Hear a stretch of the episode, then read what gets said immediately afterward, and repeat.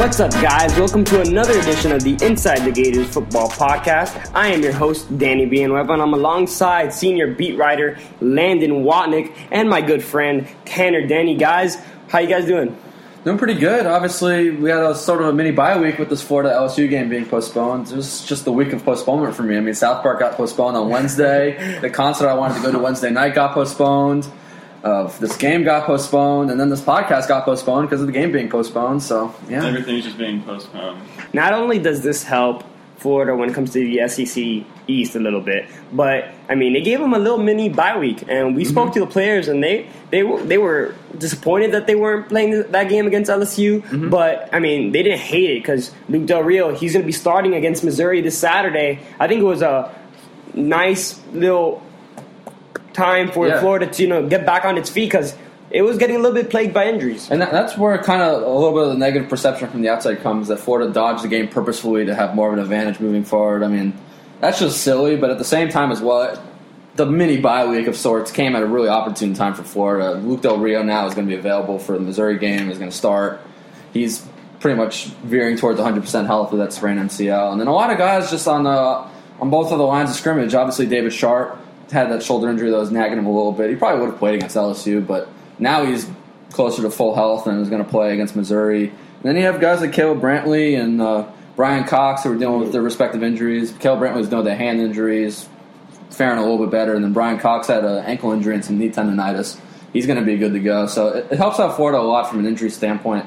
Obviously, guys like Jordan Sherit with the arthroscopic surgery on his knee and then Joey Ivie with the thumb injury aren't going to be available against Missouri, but they get more time for extra rest and I mean the Georgia game looks more and more like a likely destination for them to return. Yeah, and the the health of the D line is Mhm. extremely important because we Oh, saw sure. them we saw them against Vandy. They weren't getting as much pressure as we're used to them Yeah. doing. Um, I mean, and especially against Missouri, their offensive line is what would you say above average? I mean, they get the ball out really quick. It's So uh, slightly above average. Uh, I was looking at a stat. I think right now, uh, what are they? Uh, in sacks allowed? Yeah, I'm looking it up right now. They're they're number one in the conference in sacks allowed. They've only allowed three, but a lot of that is just because of the quick passing Yeah. game that they get out the ball really quickly. So talking about quick plays. Yeah. Against West Virginia, they had hundred total plays, hundred on the dot. Randy Shannon was talking about it earlier. Landon, Mm-hmm. what did he what did he say about it? Yeah, Florida's got to you know mix up some calls, make adjustments at the line, and really kind of deceive Missouri with some of their looks. It's gonna. I really want to see just how that pass rush gets going. Past two games or so, it's really been not as impressive as I thought it would be as compared to the first three. I think it was first three they got like a combined 16 sacks, and the past couple games there hasn't been as much. So Florida really needs to regenerate that pass rush and get things going because it hasn't been up to standard at least as compared to the first three games of the year. Yeah, it's like you said. I mean, the defensive line has been not impressive whatsoever these last two contests. And, I mean, looking at stats now, Missouri's ranked eighth in the entire country in passing yards at 350 yards passing a game, Leading the SEC, by the way. and leading the SEC. So I mean, To go back to the stat I was mentioning, Florida had 16 sacks the first three games. The past two games, only three. So Florida needs to get that going.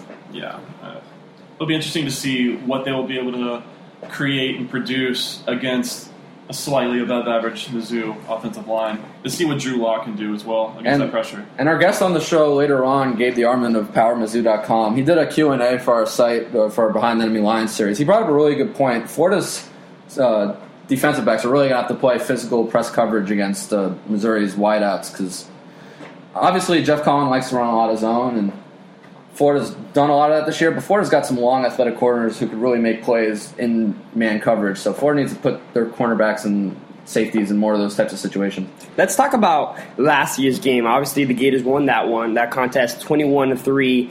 Um, but Drew Lock, the quarterback for Missouri, wasn't very good. He was sixteen for thirty-nine, threw for one hundred fifty-one yards and two interceptions. You look at his statistics this year; he's done a complete one eighty. I think he has like fourteen touchdowns. I think Landon. Uh, he's especially under the new offensive coordinator Josh Heupel. He's been outstanding this year. Yeah, but a lot of it's inflated. Um, Missouri had a very good performance against Georgia. That's probably, that's probably been their best performance this year against a decent opponent.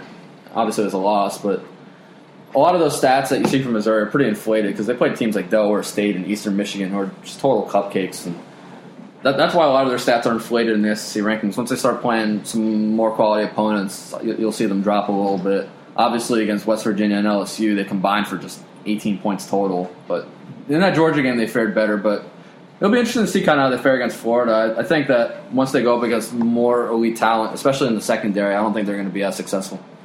I mean, I think if you take away this passing game and you know give Drew Lock some Yeah. uh, some some problems come Saturday, you put a lot of pressure on their running game, and their running game hasn't been very It- it good. hasn't been good at all. They They're 11th in the SEC in, in rushing. Mm-hmm. That's not very good. And I read the Q and A. Uh, yeah, the DeArmond doesn't think their running backs are very good. and They, Mm-hmm. they rely a lot on the freshman running back. That could that could be some problem for them. Yeah, this is really an opportunity for the Florida run defense to, you know, kind of just reestablish themselves and make a statement, especially without Sherit and Ivie. I mean, they got bullied um, last game against Vanderbilt and Ralph Webb. Missed a lot of, you know, just uh, get, you know gap control and assignments, and kind of just overplayed the run a little bit in some scenarios. So it'll be interesting to see kind of how they bounce back from that. That, that game was very uncharacteristic for the Florida defense, even though there were a lot of you know young contributors along that defensive line. I mean, they're they're talented, promising guys, but they look below average that game. So I, I want to see how they bounce back. Yeah, I expect if they shut down the passing game, Florida's definitely going to win this game because, like like I said, the running game for Missouri a, a weakness for them, and Florida rush, uh, ranks second in the SEC in rushing defense, only allowing 90 yards a game. So that's going to be a huge key for them. Keeping them one dimensional is definitely going to be key, for sure. And I think on the offensive side of the ball, the, the Florida running backs have to have to have a big game because you know Yeah. it's it. it while they, we'll, see, yeah, we'll see how the running back by committee thing, Oh. if, if that's the case, or That's, they're going to that's one thing guy. I wanted to talk about. That running Yeah. commit, that running by committee against Vandy looked really, really bad. I think it's time to you know just get them all in a meeting room and be like, guys, this committee thing not working out like we expected. Jordan Scarlett, it's your job to lose. Here it goes. Here are the reins. What do you think? I- I, I don't disagree with you, but just kind of I've got to catch some of the open portions of the practice this week, and obviously very small sample size, but it seems like Florida's kind of divvying up the reps to the running backs. I mean, Mark Thompson was working with the ones on Wednesday, so I, I guess we'll see how it kind of goes. I think Florida's still going to probably go with it, but if one guy gets the hot hand in the game, maybe Florida starts veering more of the reps towards that guy. But yeah, I still think they're going to probably go running back by committee. What do you think, uh, Tanner?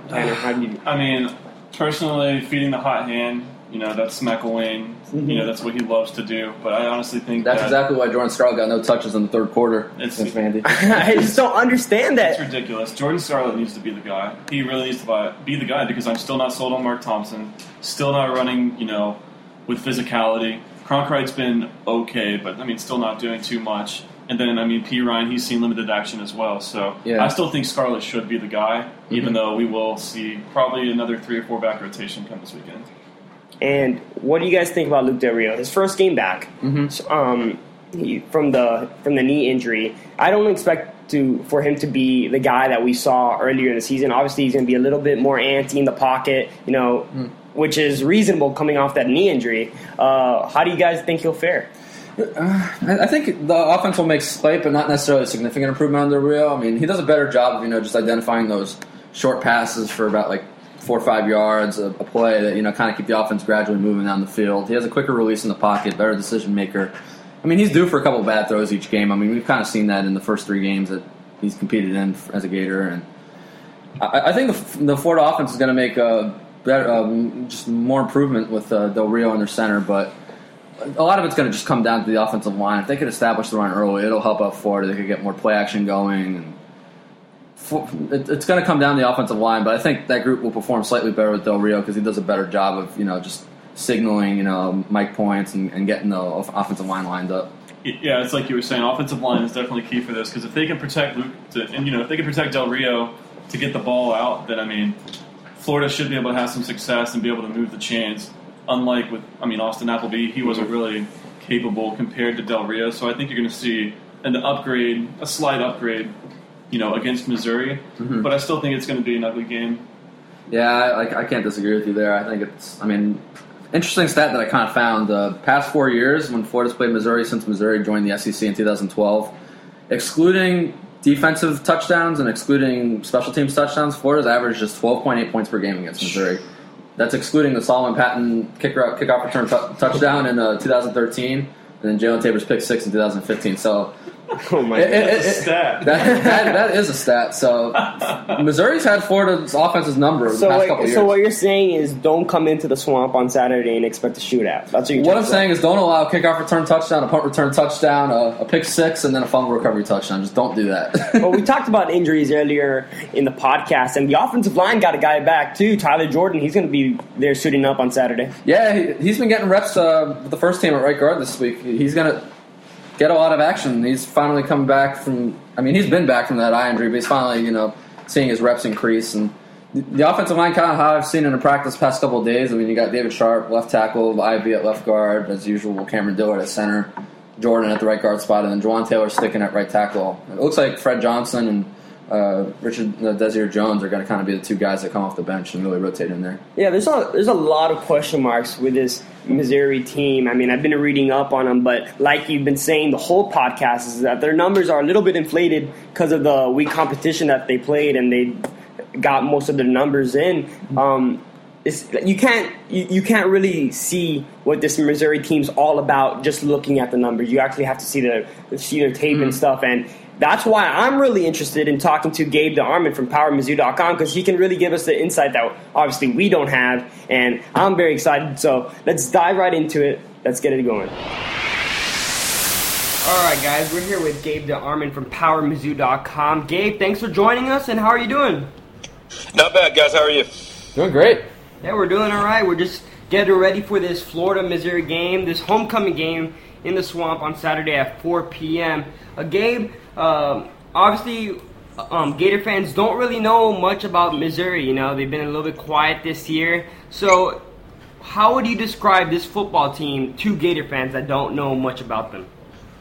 Well, I'm not sure Missouri fans know much about Missouri right now, to be honest with you. I mean, they're two and three. They've, you know, Eastern Michigan and, and Delaware State, which, by the way, don't ever schedule Delaware State. It was easily, it, it was without a doubt the worst team I've ever seen play in Columbia. Which is, I mean, it was 79 nothing in a shortened game. Uh, Missouri could have scored 120 points in that game if they wanted to. It was dreadful. Um, but you know, they they they opened at West Virginia, which for a young team and a first year coaching staff is it was a tough draw and, and it wasn't a real competitive game. Then they took Georgia down to the wire and really should have beat Georgia. Um, they really did a lot of things to lose that game in the last nine minutes. And then, you know, the the last game before the bye was just a, uh, just a train wreck, forty two seven at LSU. And so I think that's part of the reason that that fans really are kind of down on this team right now. You're you guys know you're as good as your last game, and Missouri's last game was absolutely terrible. I mean, they're a young team, um, not decent amount of experience on defense, but they've got a new scheme that they really haven't picked up yet. So the defense isn't as good as last year. The offense is better than last year, but the end result is, you know, this is going to be a team that's on the edge of a bowl game. You know, they're going to be somewhere between five and seven wins probably this year.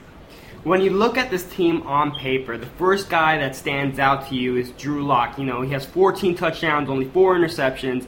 He's made long strides from last season when he played the Gators. He threw two interceptions, no touchdowns. Can you talk about his progression from last year to this year? Yeah, I mean, he is better. I don't think there's any doubt about that. But again, you know, the West Virginia game, he had 300 yards, but they didn't put up any points. The Georgia game, he was pretty good. Um, I mean, he had 335 and I think two touchdowns at halftime, but then he threw three interceptions in the second half of that game and was a big reason Georgia um, was able to get the win. And then LSU, nobody did anything. So a lot of his number, the numbers are inflated Yeah. by playing two games against bad teams. Now, he's a better quarterback than he was last year. Josh Heupel is the quarterback coach. Uh, anybody that you know follows college football at all knows what Heupel did as a quarterback, and and really as an offensive coordinator too. Worked with Sam Bradford, with Landry Jones, and with some really successful guys at OU. So there is hope, but uh, Lock is he's better than he was last year, but still nowhere near uh, what Missouri thinks the finished product is going to be. Yeah, you t- you've been talking about the West Virginia game. Uh, against West Virginia, Missouri ran 100 plays but only scored 11 points. Yeah, that's what stood out to How, me. how for does that even happen? Good question. I mean, I was there, and uh, it was amazing. I, I mean, they had uh, first of all they they they had two or three turnovers. They also had, you know, they, they were trying to come back and went for it on fourth down at the end of like a 17 play drive and didn't get it, so they didn't get any points. Um, they, they went up and down the field, just just didn't cash it in in that game. But the plays are, I mean, 100 plays in the first game. I think they're still like averaging like 78 a game. I mean, this is this is the Baylor offense, really, is what Missouri's trying to mm-hmm. do. Uh, just go as fast as you can. I've on the criticism I've had of it there are times where it looks to me like they're trying to go fast more than they're trying to have the right play or, or be successful. There, it's almost like going fast is more important than being good at times. Mm-hmm. Um, I, I'm not sure it's the right approach when you've got an offense that it, it's okay. It's not great. Um, I, I'm not sure it's always the best idea to try to run 90 plays a game, but that's quite clearly what Missouri's doing.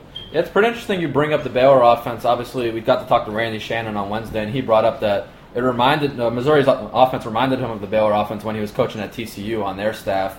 Obviously, yeah. you, you, mentioned you know just them being up tempo.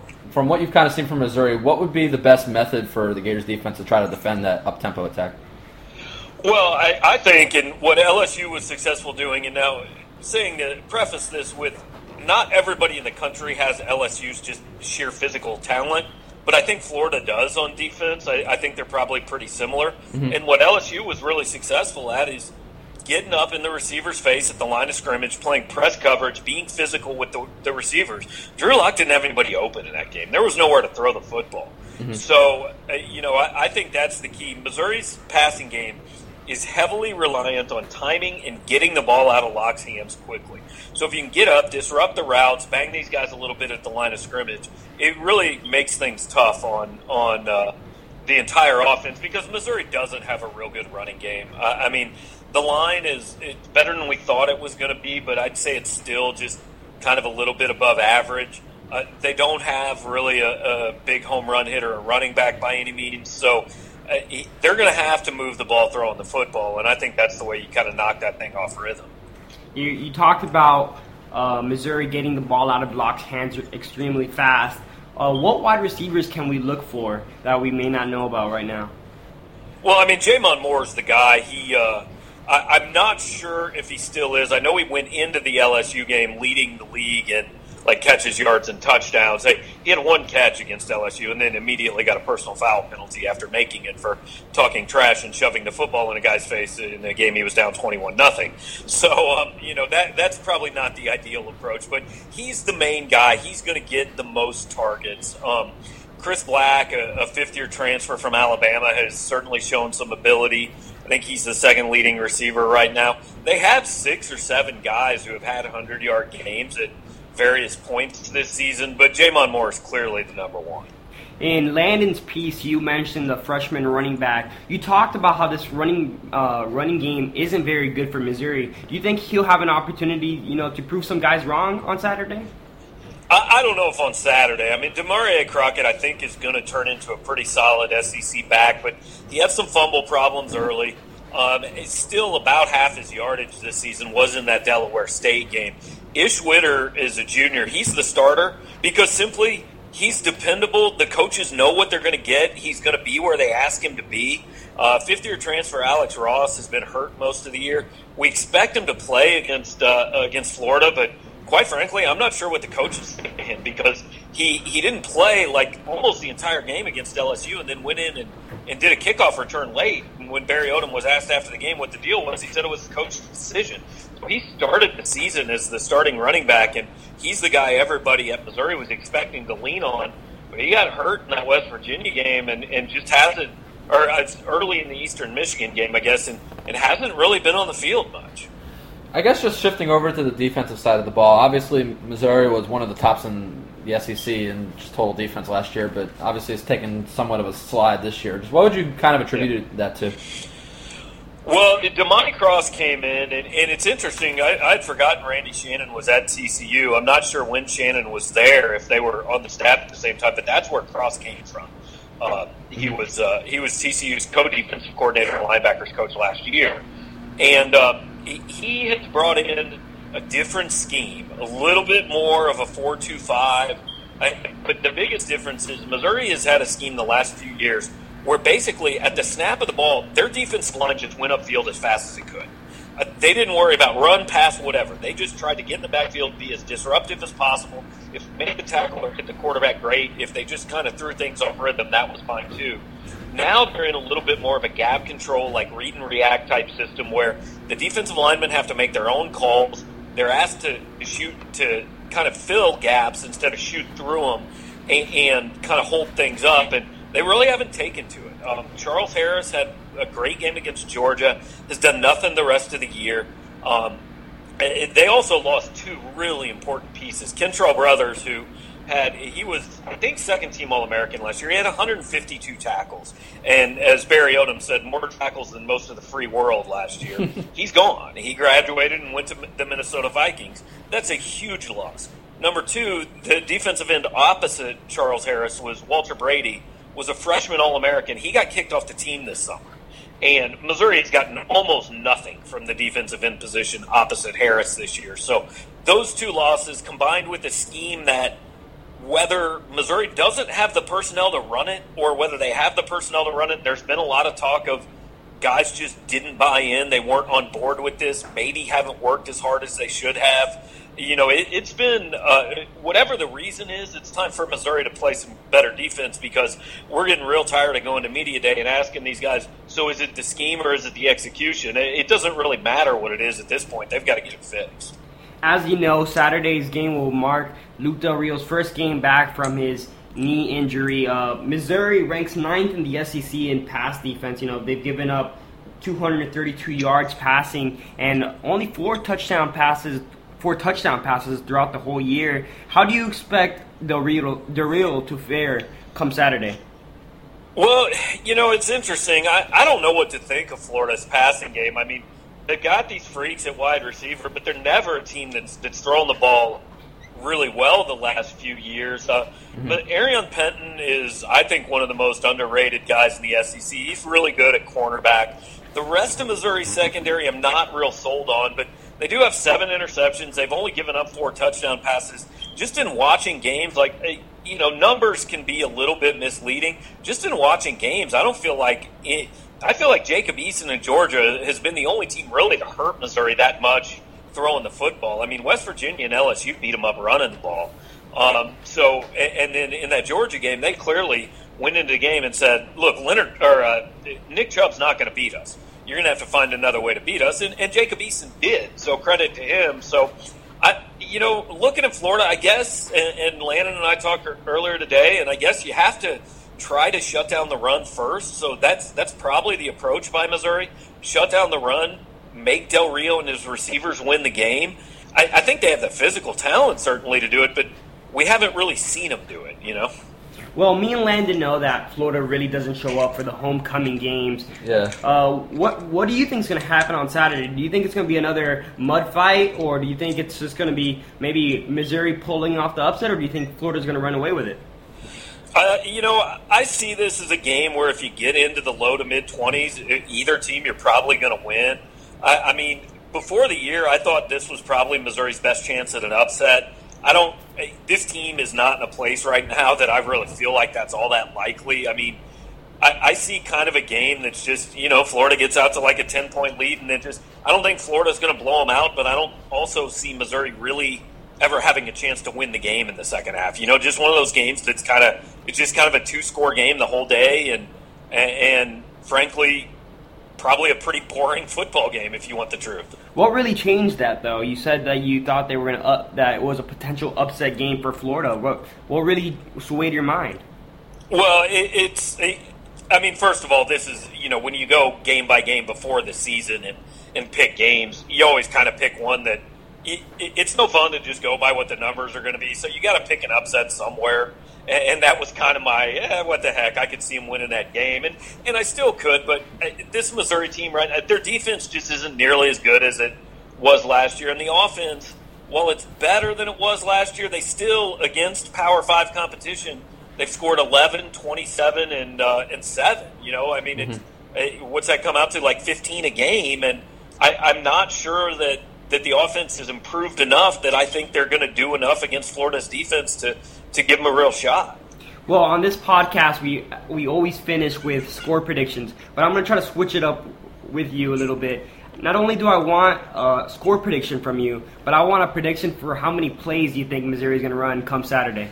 All right. Well, it's pretty interesting. I, I don't know what the final number of plays was last time against LSU, but they only had the ball for 17 minutes, so I, I don't think it was very many. Um, I think it's. I've been picking Florida like 24 7. I just don't think Missouri's going to get a whole lot done on offense, and I think Florida will just kind of be workmanlike and do enough, including that 24 might even be like a defensive touchdown.